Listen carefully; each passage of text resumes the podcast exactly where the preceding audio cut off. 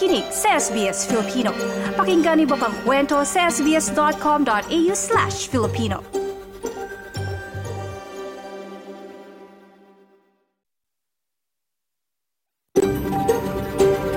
SBS, a world of difference. You're with SBS Filipino on mobile, online, and on radio. Kayo'y nakikinig sa SBS Filipino sa mobile, online at radyo.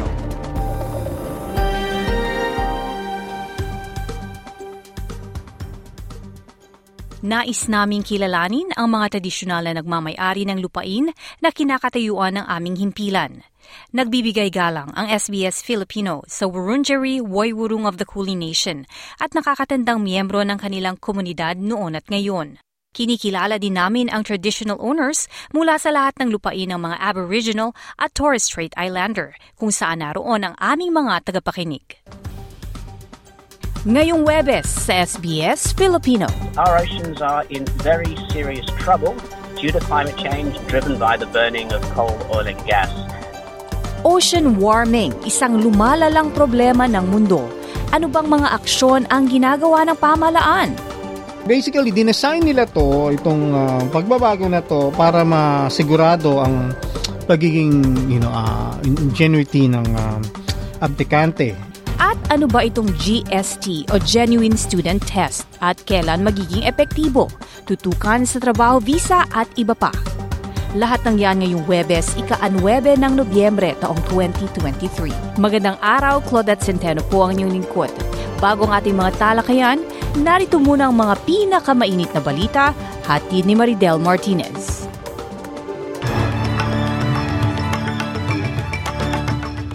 Magandang umaga para sa SBS Filipino. Narito ang mga pangunahing balita ngayong kasyam na araw ng Nobyembre, taong 2023.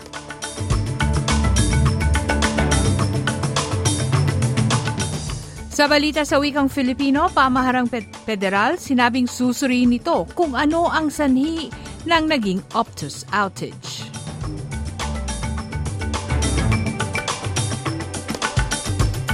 Habang United Nations Human Rights Chief sinabing kapwa nagsagawa ng war crimes ang Hamas at Israel.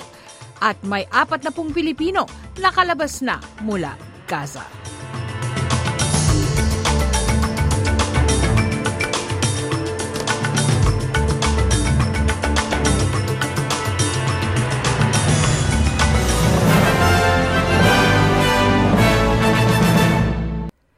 Sa nilalaman ng mga balita, pinalam ng pamahalang Albanese na magsasagawa ito ng tinatawag na post-incident review sa naganap na Optus outage kung saan milyong-milyong mga Australiano ang naapektuhan kahapon Miyerkules, ikawalo ng Nobyembre. Sinabi ni Communications Minister Michelle Rowland sa isang pahayag ngayong araw na nakakabahala ang mga naging epekto ng outage kasama ang mga landline na tawag sa triple zero at tutuloy nito ang mga hakbang upang alamin kung ano ang mga maaaring mapulot na aral sa insidente.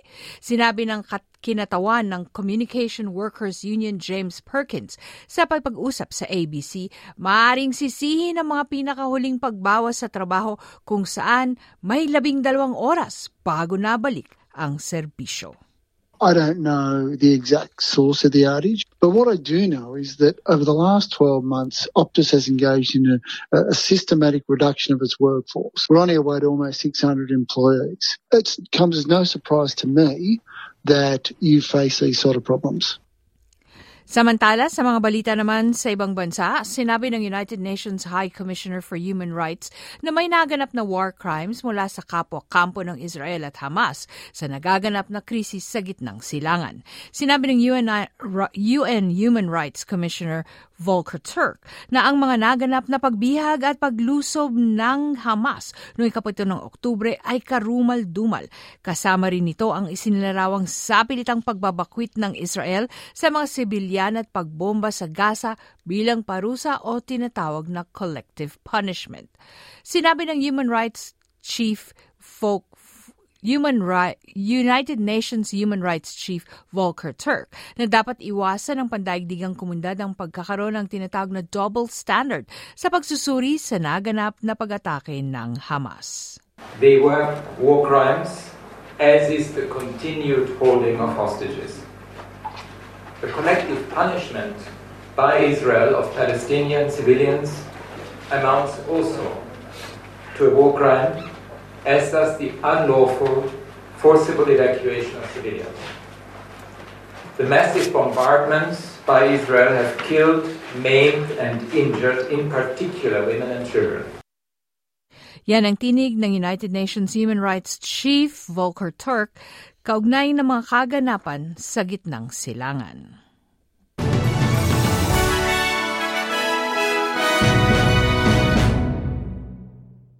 Sa mga balita naman sa Pilipinas, pinabot ni Pangulong Ferdinand Marcos Jr. kahapon Miyerkules ang balitang paglabas ng may apat na pong Pilipino mula Gaza sa pamamagitan ng Rafah crossing patungong Egypt. Kaugnay nito, sinabi naman ng Kagora Nagnayang Panlabas na maaring makabalik at manatili sa Pilipinas ang mga Palestinian na kabiyak ng mga Pilipino kasama ang kanilang mga mag-anak. Sa pinakahuling ulat, apat na Pilipino nang namatay sa kaguluhan sa pagitan ng Israel at Hamas at may dalawa pa ding Pilipinong pinaghahanap. Samantala, sa South Australia naman, may ilang daang paaralan ang magsasara sa state habang nagaganap ang Year 12 exams ngayong araw, kaugnay ng pagprotesta ng mga guro patungong Parliament House upang humiling ng karagdagang sahod at mas pinabuting kondisyon sa lugar trabaho. Sa nasabing pagwelga, iiwan ng mga miyembro ng Australian Education ang kanilang mga silid-aralan sa kabila ng inihaing alok mula pamalang state noong nakarang lunes kaugnay ng mas mas pinabuting ng tinatawag na revised pay offer. Siniguro naman ng Chief Executive ng Kagura ng Edukasyon Martin Westwell sa mga magulang at mag-aaral na hindi maapektuhan ng pagsasara ang may isang ng may isang da, ng may isang libong mga magkukuha ng pagsusulit ngayong araw sa physics at accounting.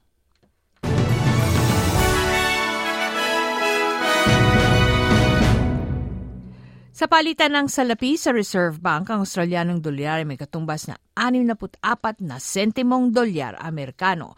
Sa Bangko Sentral ng Pilipinas, ang piso ay pumapalit ng 56 na piso at 13 sentimo o 56.13 pesos sa isang dolyar Amerikano. Pumapalit naman ito ng 36.12 pesos sa isang dolyar Australiano. Sa balita naman, kaugnay ng lagay ng panahon sa Perth, bagyang maulap, 24 na degree. Maaraw sa Adelaide, 29 na degree. Hahawi ang ulap sa Melbourne, 22 degree. May pagulan sa, Mel sa Hobart, 22 degree. Ganyan sa Canberra, 23 degree. Ulan din sa Wollongong, 25 degree. Ganyan din sa Sydney, 28 degree. Ganyan din sa Newcastle, 29 na degree. Maaraw naman sa Brisbane, 27 degree. Bahagyang maulap ulap sa Cairns, 31 degree, at maaring umulan sa Darwin, 32 degree. Ito po si Maridel Martinez ang iyong naging tagapagbalita.